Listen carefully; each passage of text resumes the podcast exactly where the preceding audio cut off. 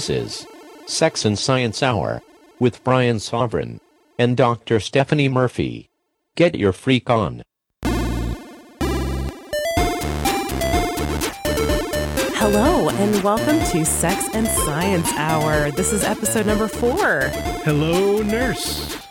Oh my. I thought you were going to say hello, nerds. No. That would be accurate too. and we mean nerds, of course, in the most positive In a very sense. positive way. We ourselves are nerds. I right, was Brian? once the king. Yes. That's right. and uh, I'm Stephanie, and you are Brian. Yes. Thanks for joining us today. By the way, we both have colds that we're getting over, so please excuse our runny noses and coughing and stuff if you hear it in the background. P- please be very kind with this episode. right, exactly. yeah, that's basically us right now. yeah.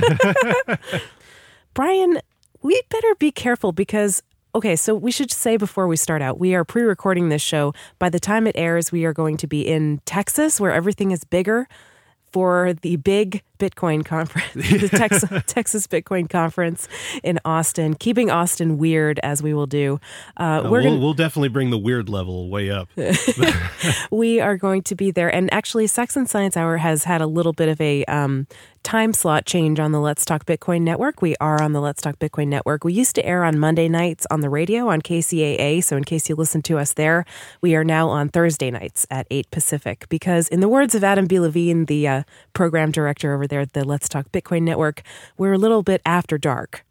yeah, yeah. I think it's it's pretty safe, and you, you wouldn't, wouldn't you wouldn't really want to be on during Monday Night Football anyway. Not not that football's got a year before it starts again, or a few months. Well, that's anyway. true. That's that's a good point. So, but Thursday I, I night's just, nice. We're too sexy for Monday. We really got to go with the uh, the Thursday night slot. That's right. Yes, that's what people say when they see us. Uh, so, in the spirit of talking about traveling, we are going to have to be careful. I think when we're going through the airport, Brian. Hopefully, we'll make it back to episode. Um, what what will it be? Five It'll the be following week. five by then. Yeah. yeah, hopefully we'll make it back because apparently the TSA is out for Bitcoin. They're looking for people who have Bitcoin stickers on Okay, I their about- stuff. Yeah, I was about to ask, how are they out for Bitcoin? I mean, it's not like they can go looking through your bags. Is there any Bitcoin in here? Well, that's kind of what they tried to do, showing a lack of understanding about Bitcoin because it's not a physical item. Uh, they told somebody that uh, we see some Bitcoins in your bag and we're going to have to search it. Uh, this is coming from Davi Barker. Davi is actually um, a friend of ours. He we just saw him at the New Hampshire Liberty Forum, which we were just at um, a week before we, we recorded this or so, and. Uh, Davi had flown from California to New Hampshire to go to the Liberty Forum. He had a great time, and he makes these things called shiny badges, which are little lapel pins that have sort of freedom-oriented messages on them. And he Very also high makes quality. They're they're beautiful. Oh yeah, I definitely would recommend them. I love shiny badges, and uh, they don't grant extra rights either. Uh, but he has he has some Bitcoin badges in there. They're not really badges. Just to clarify, once again, they are just called shiny badges because it's a kind of a way to make fun of people who wear shiny badges and think Right. that it does grant them extra rights. Exactly. Uh, anyway, so Davi was going home. He was going on his merry way back to California, where he's from. And apparently, he got stopped in the airport by the TSA. And he was wearing a Bitcoin Not Bombs hoodie, which, you know, you could say, oh, well, of course he got stopped because it said bombs on the hoodie. Well, it doesn't say anything about bombs, actually. Yeah, it actually just doesn't, right. has a picture of a plane um, that's meant to be a bomber, but it doesn't look threatening at all. It's, it looks like a plane, and there's Bitcoins falling out of the plane. Right. Uh, and it's a cool design. It's like very famous, I think, in the Bitcoin community. And he, of course, is part of Bitcoin Not Bombs, who makes those, who makes that apparel, uh, and also does help for Bitcoin-related charities. Um, but yeah, I, I guess that kind of raised their hackles or raised their suspicions. And then he got kind of questioned by the behavior detection officers, right? And they kind of stopped him and uh, asked him where he was going. And he kind of thought they were joking. He thought maybe it was somebody that he knew. And he said, Well, I'm going to Earth, the northern part, or something like that. Or well, they're asking him where he's from. Oh, and yeah. Uh-huh. He said, "I'm from Earth." And then they ask, "Well, okay, could you be more specific?" Reasonable he's like, answer. yeah. I'm an Earthling, right? yeah, and he says, "Well, I'm from the northern part, you know, of course, meaning northern hemisphere." And uh, then, you know, then apparently they got uh, they got serious at that point. Yeah, and uh, he was kind of scared about this. And his Sure. wife, of course, is a civil rights attorney, um, and so he was like, hey, I he was about to say I'd like to talk to her, but then somehow, uh, you know, they decided he was not a dangerous threat and they let him go. Basically, is a short version of the story, and we'll link to the blog post that explains this whole thing. But uh, needless to say, it was uh, kind of freaky. So be careful out there if you're going through a line where people are searching through your bag and looking for something to get you on. Yeah, I'm shocked we're not hearing this more because clearly, uh, when you read the blog post, you'll see that the TSA, at least according to Davi, has really no understanding of what Bitcoin actually is. I mean, it seemed like at first they're looking for something physical, uh, which, I mean, unless you have a Casascius coin, you know, you don't, there are no physical Bitcoins. Right. And with that in mind, you know, they they could just pull anybody. I mean, I, I think if if you're wearing a Boston Bruins jersey, you might be in some trouble, you know, because oh, that looks like the Bitcoin symbol. That's funny because yeah, I, I was uh, somewhere out in, at a restaurant or something, and I saw a woman wearing a Boston Bruins shirt. Right. And I thought it was a Bitcoin shirt. Yeah, no, I don't blame like it. It looks like similar. it. Yeah, they, they, they look like it, and so it's uh, you know, this is crazy. This is what happens when you have, you know, a uh, an organization that is just so overreaching, you know. Yeah, and they can essentially do anything they want. Sure. I mean, one of the things that Davi pointed out in his blog post was that, you know, this kind of policy is decided completely in secret. You know, it's all extra legal. It's right. all they, it's just these policies that they kind of put in place and then revoke later, just like the the um, x-ray machines that you had to walk through and just yeah. like oh now some people don't have to take off their shoes but other people do and it's just silly it's security theater it doesn't keep anyone actually safe no no uh, it it's designed to maybe make people feel safer or some people feel safer but uh, there, most people just feel tyrannized. yeah, I mean, there's little to no evidence that the TSA actually does, you know, like no, and they fail their their own internal screening tests. Yeah, yeah, um, red teams get through all the time. Mm-hmm. Uh, you, you know, they, it's it's a failure and a waste. Yes, all a consequence of the failed war on terror. Absolutely.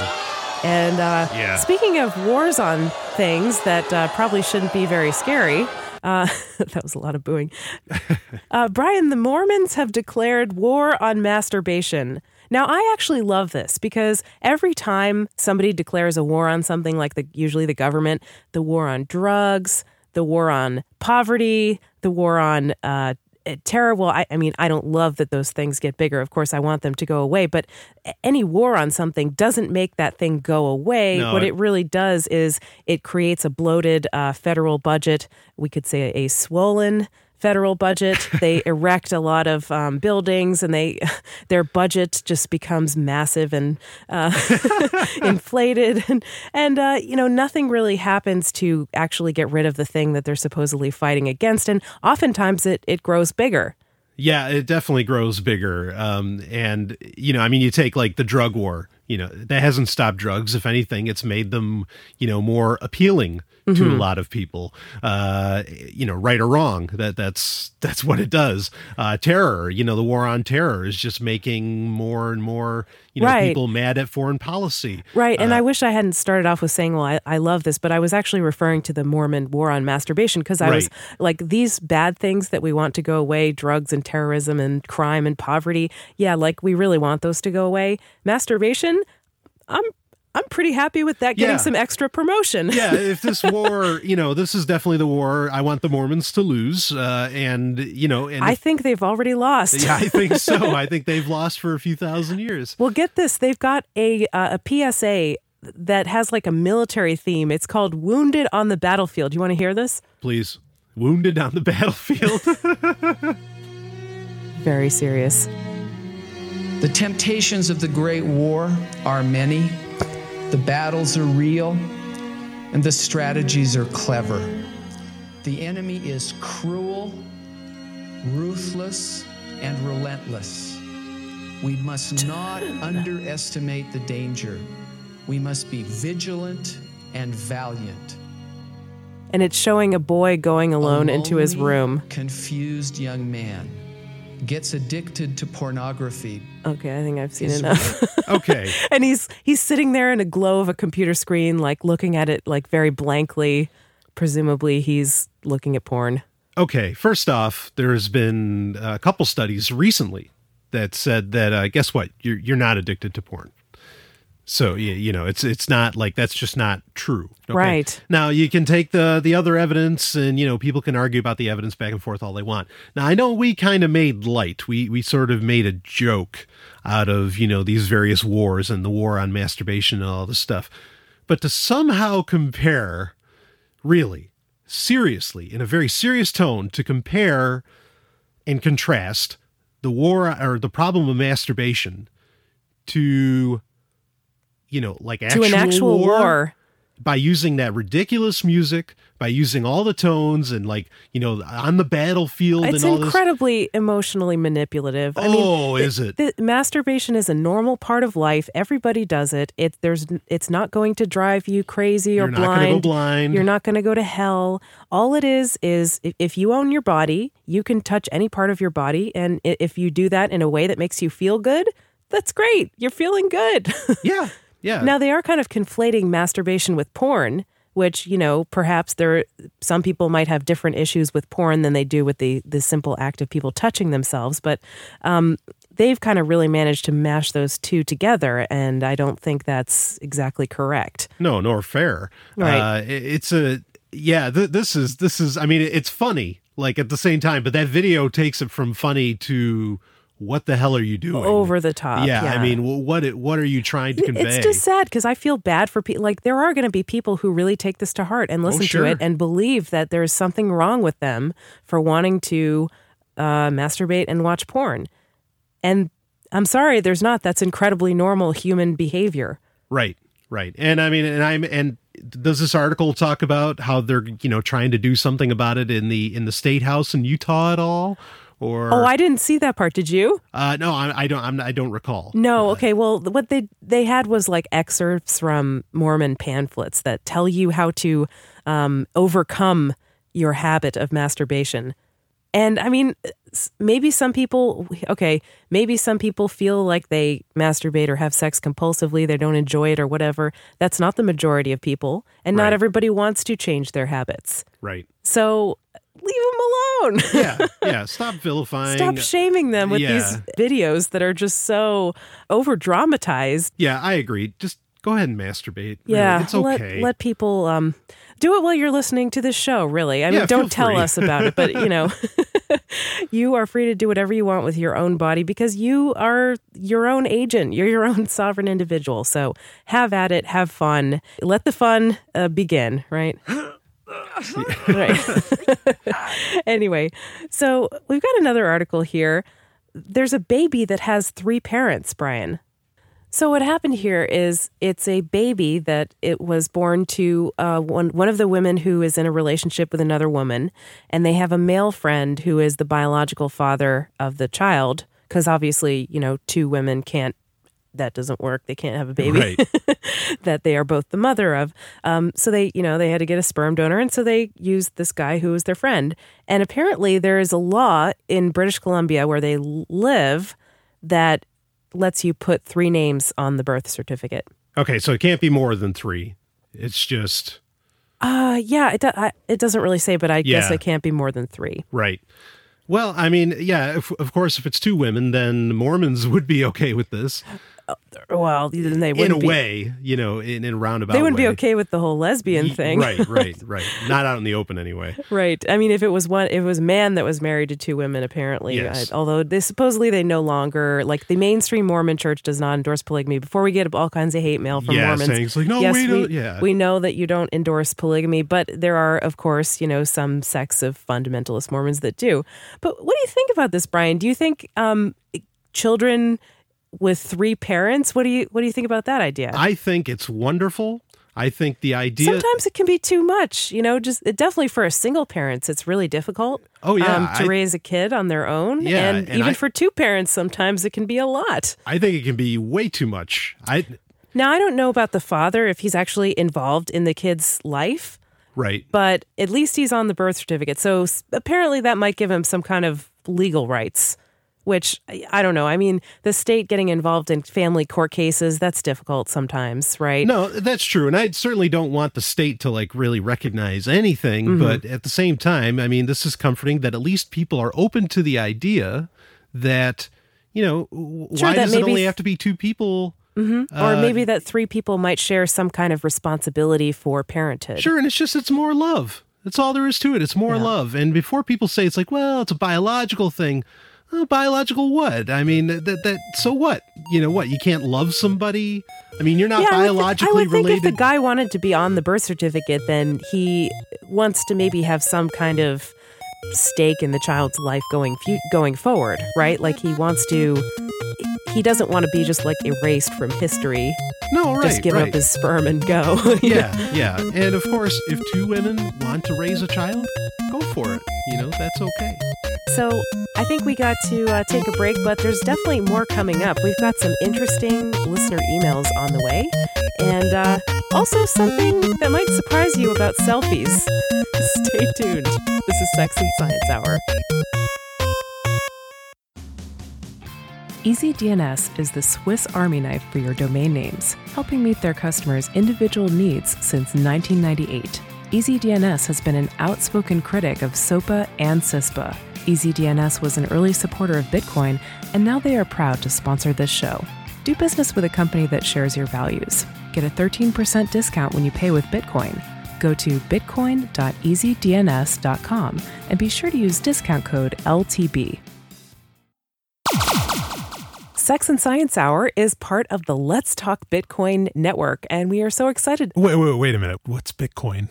What's Bitcoin? What's Bitcoin? Well, you'll have to listen to Let's Talk Bitcoin to find out. It's a twice weekly podcast, and you can find it at letstalkbitcoin.com. Okay, I gotta know. Yeah, you really should probably get on that. It has a whole network? Yeah, we're part of it. How did I not know about this? You must have missed the memo that we were on their network. Anyway, now back to Sex and Science Hour.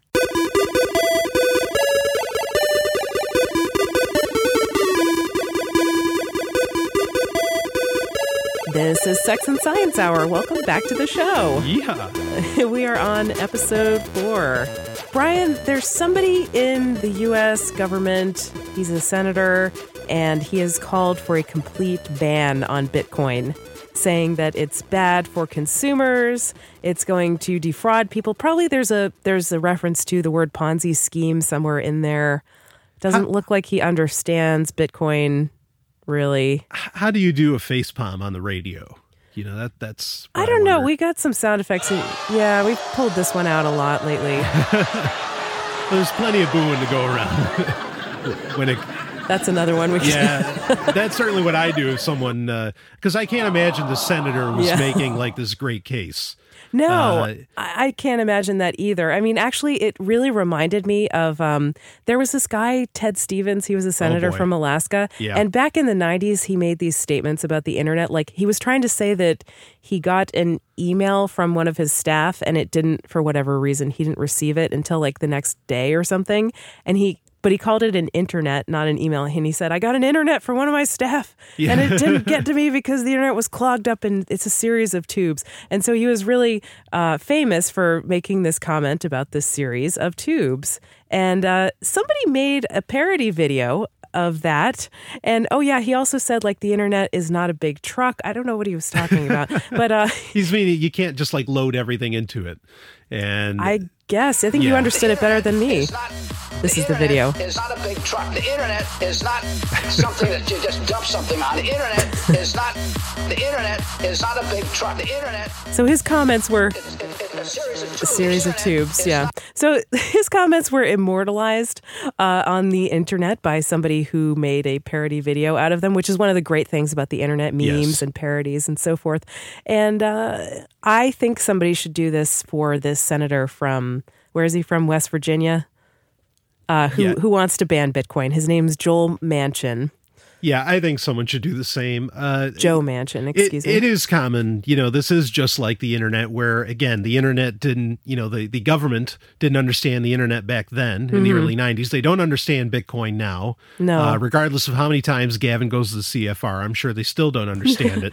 Okay, uh, see, see, this is why I think it's really kind of. I, I feel really bad for the Bitcoin folks who are trying to work within the system and to educate the Congress people about Bitcoin and to show them why it's good and why, you know, like we could have some regulation, but, you know, go easy on us. Just give us a little bit of freedom and permission.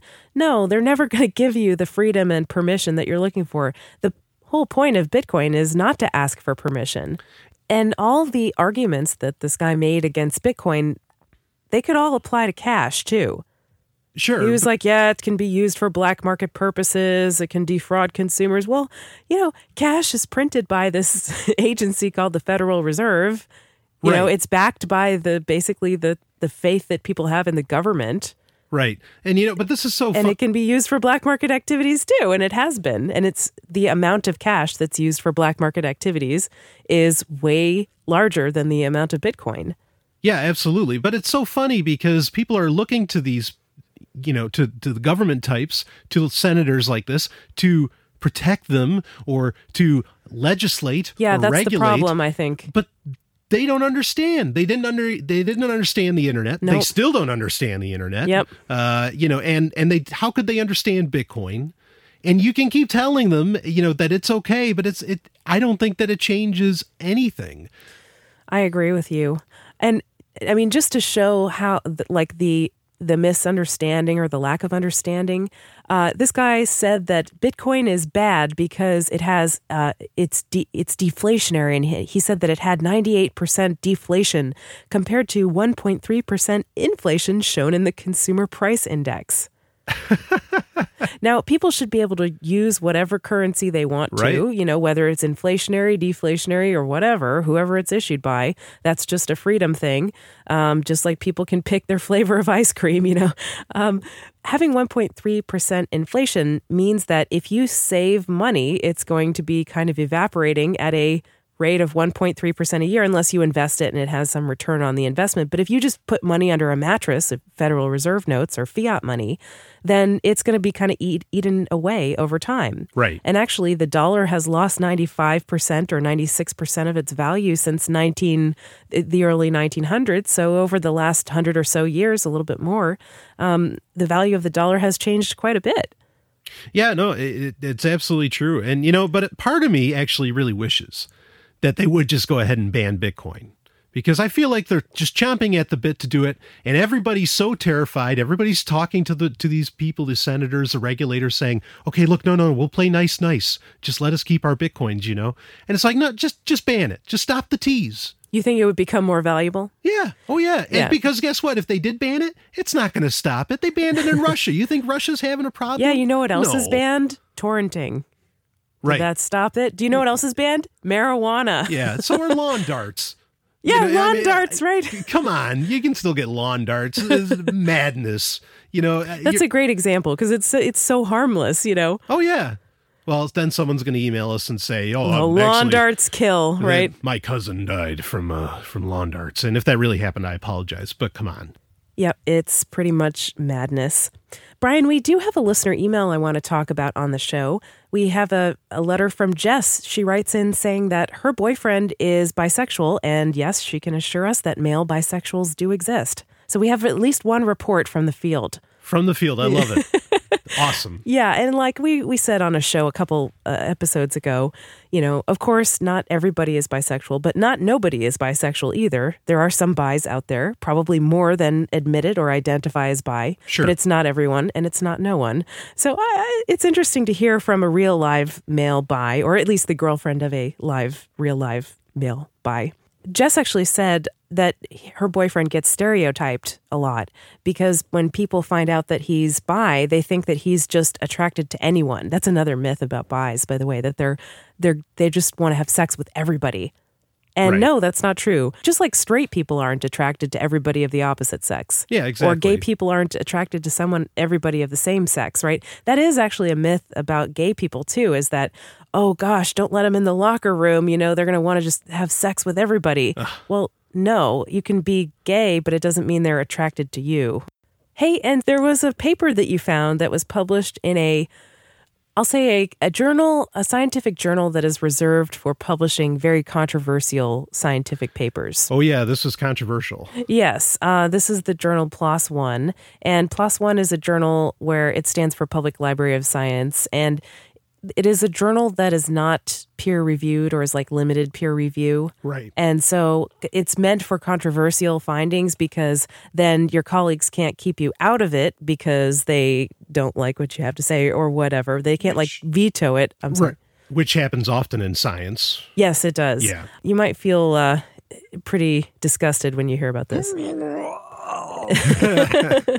so, uh, the title of the paper is Complete Genes May Pass from Food to Human Blood. Now, this is what the like, this is what people say who are concerned about genetically modified foods. They say that, like, oh, the genetically modified plant DNA can get into the human bloodstream and it can actually transform you into the mutant Frankenfood. And I never believed it when I heard that because it doesn't sound, you know, it, they don't really, they're not really backing up their claim.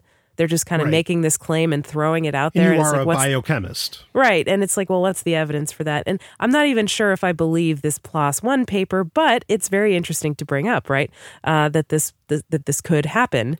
So what this paper says, and this is from the abstract of the paper, is here, based on the analysis of over 1,000 human samples from four independent studies, we report evidence that meal derived DNA fragments, which are large enough to carry complete genes, can avoid degradation through an unknown mechanism and enter the human circulatory system. Now, what this means basically is there is DNA from plants in your diet, foods that you eat, that can somehow get into your bloodstream, which is not supposed to happen. Right. that, that's kind of the scary part. That's the scary part, yeah. And another thing that they found was like they did an analysis on a pregnant woman, or at least more than one, but like some pregnant women. And there was plant DNA in the mother's blood, but not in the cord blood. So it didn't get into the fetus's blood, but it did get into the mother's blood. Wow. So whatever was happening, it wasn't effect it wasn't crossing the placenta, but it Yeah. was crossing the mother's intestine, which was really interesting. Now they also said that people who have uh, inflammatory diseases, so people with like Crohn's disease or Kawasaki's disease, which are autoimmune inflammatory diseases, had more plant DNA in their blood, which basically supports the leaky gut hypothesis where people get inflammation and then like little p- fragments and particles of their food get out of their gut into their blood. And then that begets lots of food allergies and who knows what else. So what what does this mean i don't know but it's kind of interesting because if if dna from plants can get into your blood can those genes be expressed can there be plant proteins that somehow get translated in your blood yeah, do you I mean- become what you eat kind of thing right, you are what you eat. Yeah. But I think a lot of people instantaneously read this and run to the conclusion where, you know, that you mentioned before, uh, conspiracy theorists, where they say, oh, you know, this is proof that, uh, that GMOs, they're trying to actually change, you know, the human condition. They're trying to change what it is to be human, you know, what humans are, and that they're creating a, a new race of humans that are going to be docile so the government can control them, blah, blah, blah, blah, blah. Uh, you know, and sure like i i understand where where this is you know kind of uh because these people have been saying this for years Yeah. is that they're trying to control us through what we eat okay and so for this to come out as sort of the first you know semi credible uh, evidence But yeah, I mean, this phenomenon wouldn't be limited to DNA from genetically modified plants. It could be any plant. right exactly It's just that, like, what are the genes that are put into genetically modified plants? Well, sometimes they're bacterial toxins that are meant to kill bugs that are eating the plants. Right. Sometimes it's resistance to pesticides. And, you know, who knows what those might do to a human? So, are these things really safe? And I mean, I always kind of poo pooed the health effects of genetically modified foods, except for the idea that you know, maybe if you're messing with a plant genome, it could create new proteins that would cause humans to be allergic to them and it could increase the incidence of food allergies. Okay, I'll buy that one. Uh, and also the environmental damage that comes with spraying all these crops just wholesale with Roundup and uh, herbicides that are meant to kill the weeds but um, spare the soybeans, right, that are made by Monsanto. Um, that's bad. Environmental, you know, pesticides be polluting rivers and stuff like that. That's not good. Right. Uh, and of course, the the whole suing little farmers because some pollen blows over onto their field, and then they surreptitiously take a sample at the farmers market of their plants and say, "Oh, you have our genes and you didn't pay for a license, so pay up." And the farmer goes bankrupt just with the court costs. I mean, that is a real problem. yeah, those right? are real problems. Yeah. This one is hypothetical. Okay. Yeah, until now. Now there's some evidence. Like There's- there is some evidence. There is at least a kernel of truth, a corn, a genetically modified corn kernel of truth to what the GMO people say. right, right. But the, the for this to be planned by, you know, some some multinational body or whatever mm-hmm. would essentially require an entire field of science being worked out for years and years and years and nobody knew. You know, and this isn't engineering, okay? This is human biology, really, really complex stuff. Yeah, a lot of times when scientists try to plan something all perfectly, something goes wrong, you know, because there's just so many complex factors. So Yeah. I, I think it would be really hard to orchestrate some kind of grand conspiracy. But but the conspiracy that I see is like, yeah, we can patent these things and let, Yes. get a bunch of money by suing Yeah. people. Yeah, that's the conspiracy the- I see. right. And, and those are very real and I think valid and provable concerns as to where mm-hmm. everything else is like, okay, come on, we don't have to go that far to know that this is a bad. Right. We've got to take a genetically modified snack break. this is Sex and Science Hour, and there's more coming up.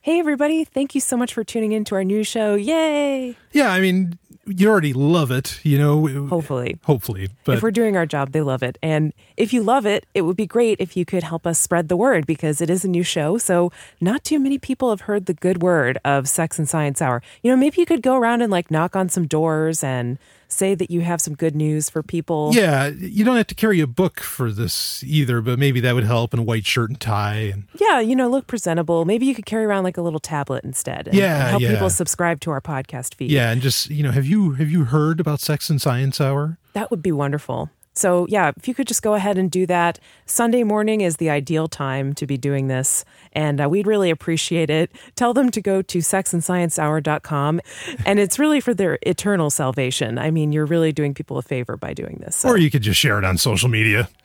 right, and we do appreciate it. Thank you so much. And now back to the show. You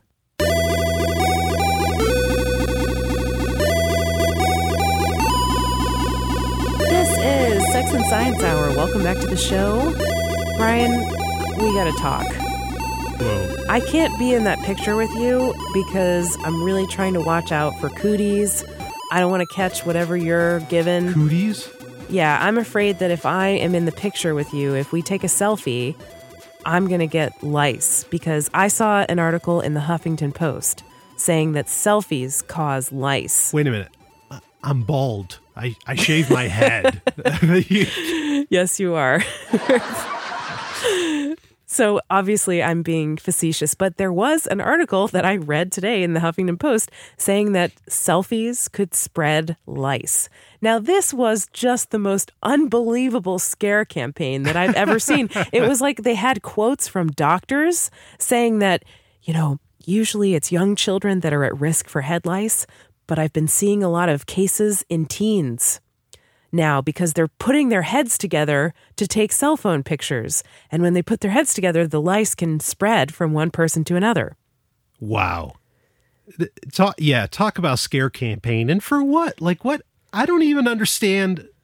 Who's so worried about selfies? I don't. I, I don't know. That's a good question. I mean, I can't say like I'm a huge fan of pi- what I what we call picture culture, which is like everybody Yeah. takes a picture of everything all the freaking time. yeah, all the time. I mean, pictures are nice, but like it's getting crazy. it can get sometimes. uh, yeah it can get overboard you know uh, but to say like don't be close to your friends don't don't hug your friends Uh, don't stand next to them close enough so that like cooties could jump from one person to another. I mean, this isn't even sex. This is just standing next to each other in a close fashion, like you're taking a picture or something. right. This isn't even something that's really that fun, you know? and now they're saying you can get cooties for this. Is this just like a way to demonize all kinds of touch? I, I, I don't know. It kind of makes you wonder, you yeah, know? I, I do wonder. I think there's so many things. You know, one one thing that annoys me is the handshake. You know, let's have a good hug. you know, forget the handshake. It's fine. Really? I don't want to hug everybody. You know, No? like there's no, I don't want to hug everybody. Sometimes people don't smell good. Sometimes you're just not on that level. I don't know. Yeah. But I like I would like to hug more people than probably it, it would be considered generally just- socially appropriate to hug, but not everybody. Sure, but that's the thing. But I think if people were used to being closer, I think perhaps a lot of the issues you just described wouldn't exist anymore. Yeah. Um, I mean, they're, they're like there's studies where you know kids need uh, ten hugs a day, or at least that that's a that's an optimal amount of, of connection to make. And I think maybe if people were a little more connected and they weren't worried so much about lice from you know uh, Yeah, I mean, gosh, if you are walking around in fear, living in Yeah. fear that you're going to get bugs on your head if you take a picture with one of your girlfriends, right that do, that seems to me more stressful than if you actually got lice. Maybe like the 0.01 percent chance that maybe you would get lice. You know, Yeah, this just this sounds so much like don't go outside. You know, Yeah. don't don't do it. Don't leave the house. You know, Exactly. I, I mean, in fact, you're creating when that kind of mentality creates so many problems. why leave the house at all? You might get lice. You might get hit by a bus. You you know, like life is full of risks. Oh yeah, right? And the reason that we drive, the reason that we have sex, the reason that we eat sushi or other types of food is because we get pleasure from those things. sure, Yeah, or they enabled us to do other things that give us pleasure. sure. And to avoid doing them because there is some risk and zero risk is acceptable, uh, to me doesn't seem like you know the whole picture's being taken into account. No, it's you got to live. you're, no, you really do. And people need to keep in perspective that even the Huffington Post, you know, pick your flavor of news source. They got to make money. Okay. So do a lot of these doctors where they got to make money. So they have to come out with outrageous claims that get people's attention. This is And- maybe clickbait too. Yeah, I it's, mean, it's clickbait at best. Oh, yeah. I, I have to admit the way I found this was it it worked on me. I saw Oh, sure. I was reading a different article and I saw a headline that said the disgusting reason not to take selfies and I said, "Ooh, what's that?" but you proudly sacrificed yourself so that no one else has to click on this. Then they all know it's crap. yes, I am like I'm like the sacrificial lamb of selfies And, You are uh, the Joan of Arc of science. All right. Have we said enough controversial stuff in this episode yet, Brian? I don't think it's We- pretty controversial. we could do a little more, I we suppose. get we get in trouble. We have some hate mail that we're going to do on the next um, show, the next episode, episode five, that I think you're going to love. Uh, but I think we've said enough like uh, inflammatory things. Uh, we've said enough inflammatory things on this episode so far.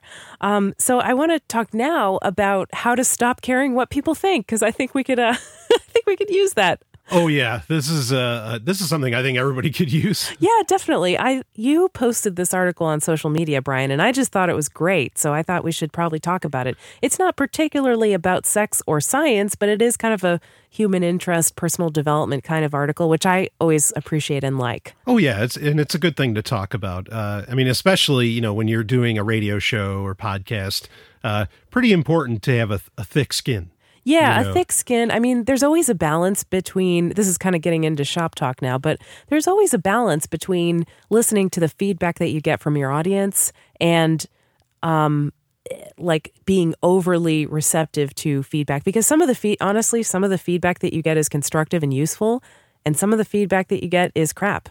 Yeah, yeah. That I doesn't mean, help. right, you can get feedback where a person just clearly didn't listen to you at all. They just want to be listened to. Yeah. Uh, you know, they And that's saying something too, because I get, you know, perhaps they tuned in or something like that, and they, you know, they did not, whatever happened, something something set them off, and they did not feel uh, empathized with or listened to, and they didn't feel good about hearing the show. And I am sad when that happens. You know, we try to be inclusive. We're we're talking about some hot topics sometimes, and uh, sometimes people don't like it. But hey, you know, the best way to please everyone is to never have an opinion to never state it, you know, Oh yeah, yeah. to never talk about anything that matters, right? Yeah, that's the Winston Churchill line. Uh, you know, you, Yeah, I'm not getting the exact quote, but it's something to that effect, right? yeah, yeah. It's that uh, you know, if you made enemies in life good, that means you stood up for something. Right. Uh, and yeah, I don't. You know, I'm not saying I like Winston Churchill, but uh, but it's a pretty fair point. Right. Well, he stood up for something too. That's why you don't like him. See, he made an enemy.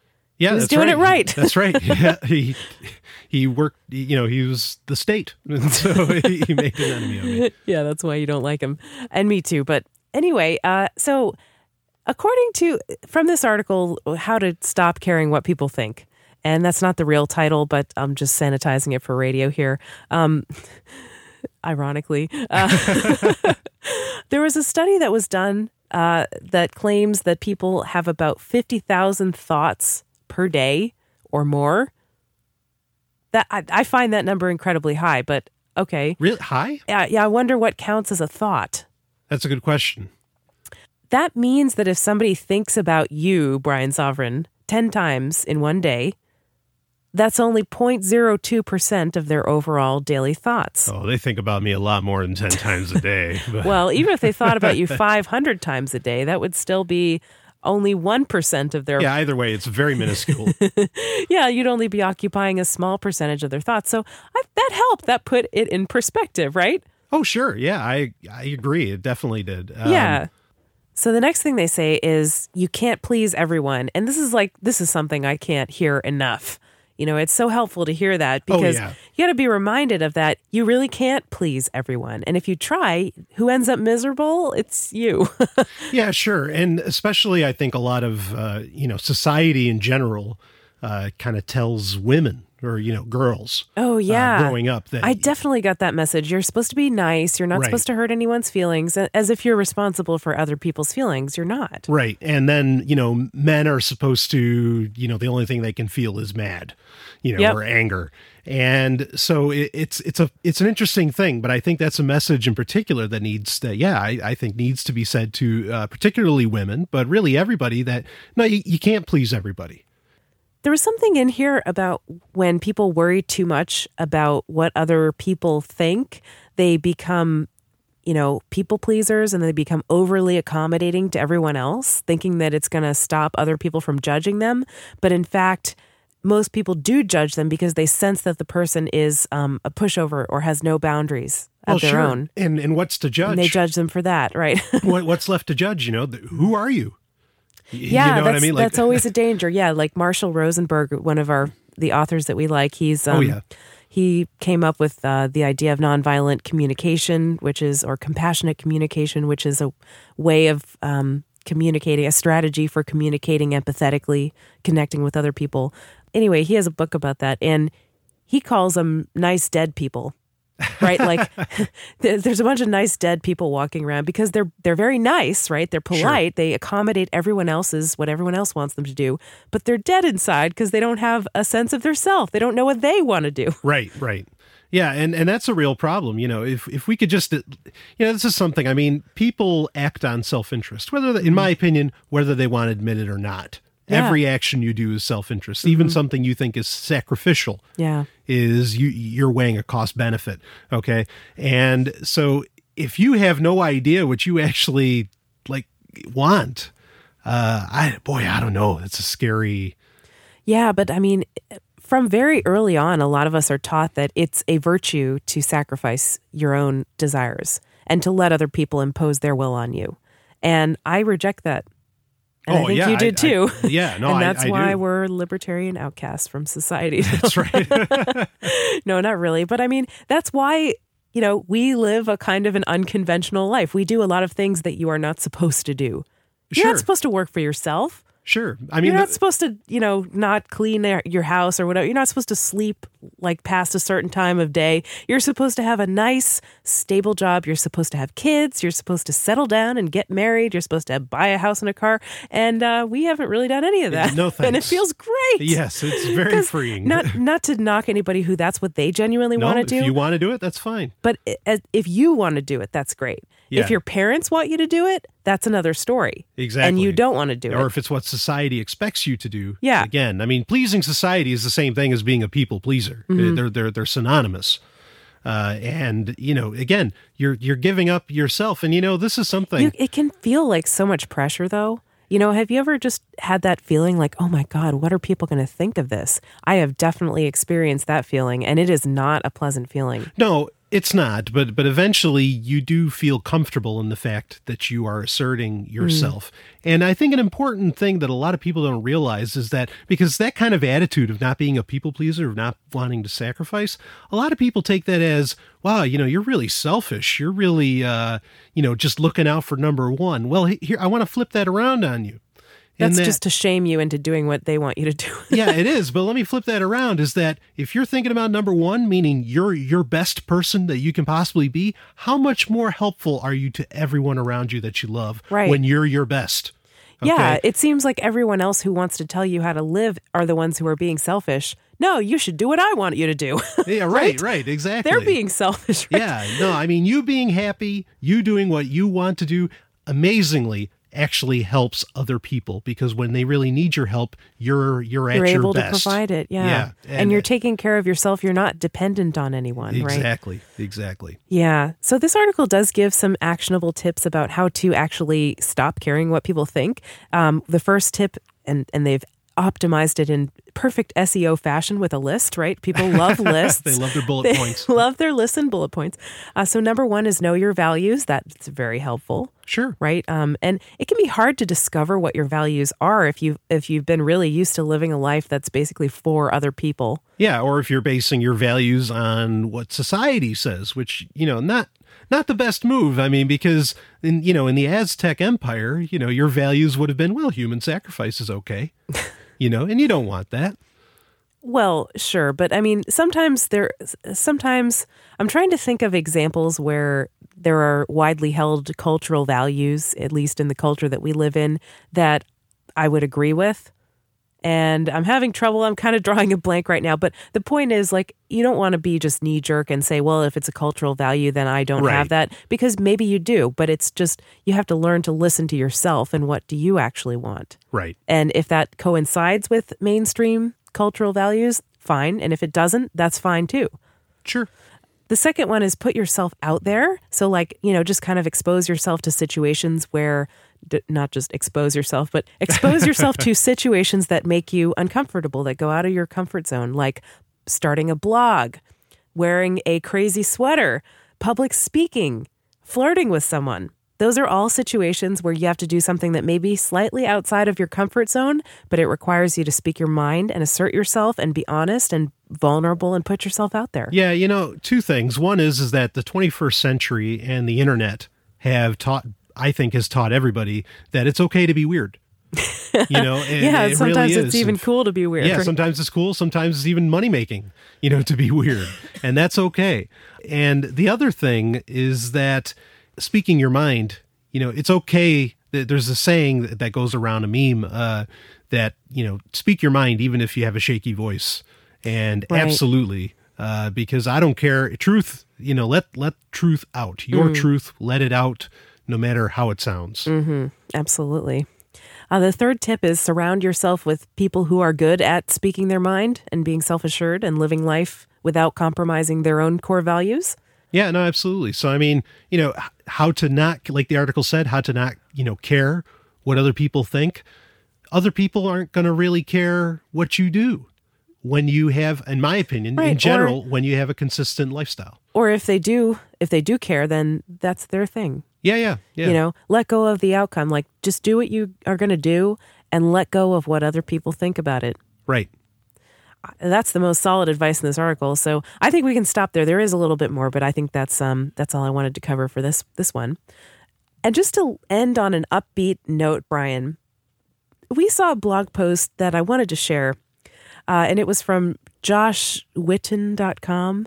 And he says that uh, he's writing about the next Silicon Valley and how regulations are kind of destroying all this innovation and entrepreneurship that's happening, especially in the US. Um, but there is one area that might be the next uh, Silicon Valley, And that is, what do you think it is? Uh, 3D printing. No. Uh, I'll give you a hint. It starts with a B. Brian. Yes. Uh, Bitcoin, I assume. yes. Yeah, it's Bitcoin, of course. And uh, what do you think about that? I mean, you often compare Bitcoin to Disco. Yes, that too. I was going to say the you know the internet of the '90s, but you always say, well, the internet had the 1999 too. It had 1994, but it also had 1999 Right. when the dot com bubble burst. Right? You know, Yeah. there was a lot of malinvestment. People were excited, but they didn't really know what was going on, and a lot of companies failed. Some made it, some some didn't. Right? Yeah, well, I think, you know, what in that aspect, the blog post isn't really saying anything new in that because a lot of people are, you know, you go to any Bitcoin convention and everybody always says that, you know, to, to be able to easily relate it to people, they say, well, this is just like the internet in 1992 or 1994, and look how great everything has turned out. And uh, yeah, I get annoyed by that because it's like, yeah, well, you also had the internet of 1999. Uh, and to think that Bitcoin, you know, would have that time come its way is might be naive.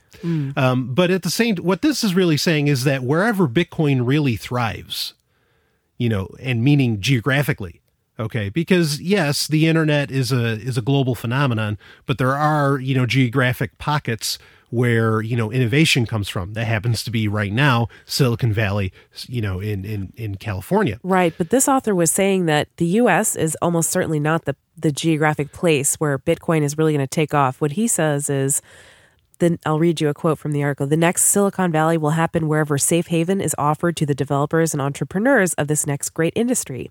These pioneers don't need government funding or overblown infrastructure or a glitzy nightlife. They just need an internet connection and to be left alone.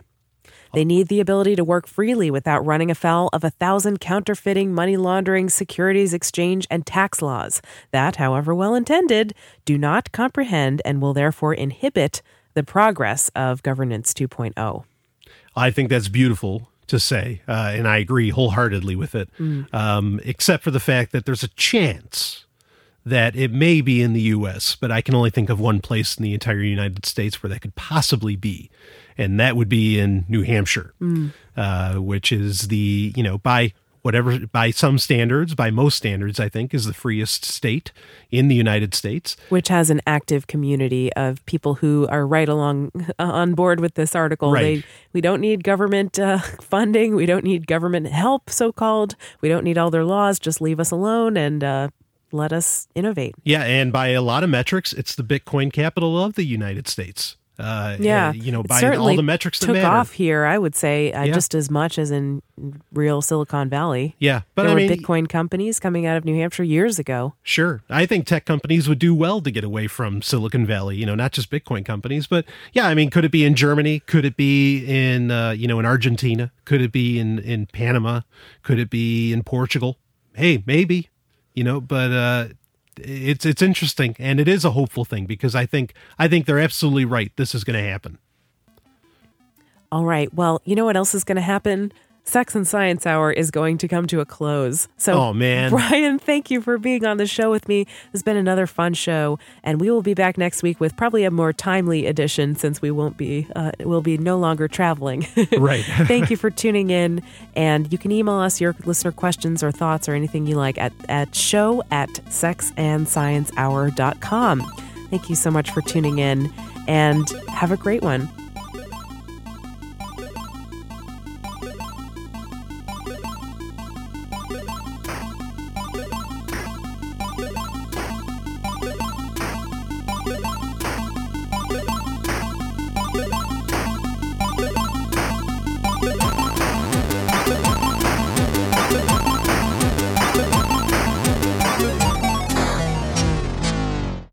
You've just heard Sex and Science Hour. You can connect with us at sexandsciencehour.com. Game over. Play again next week.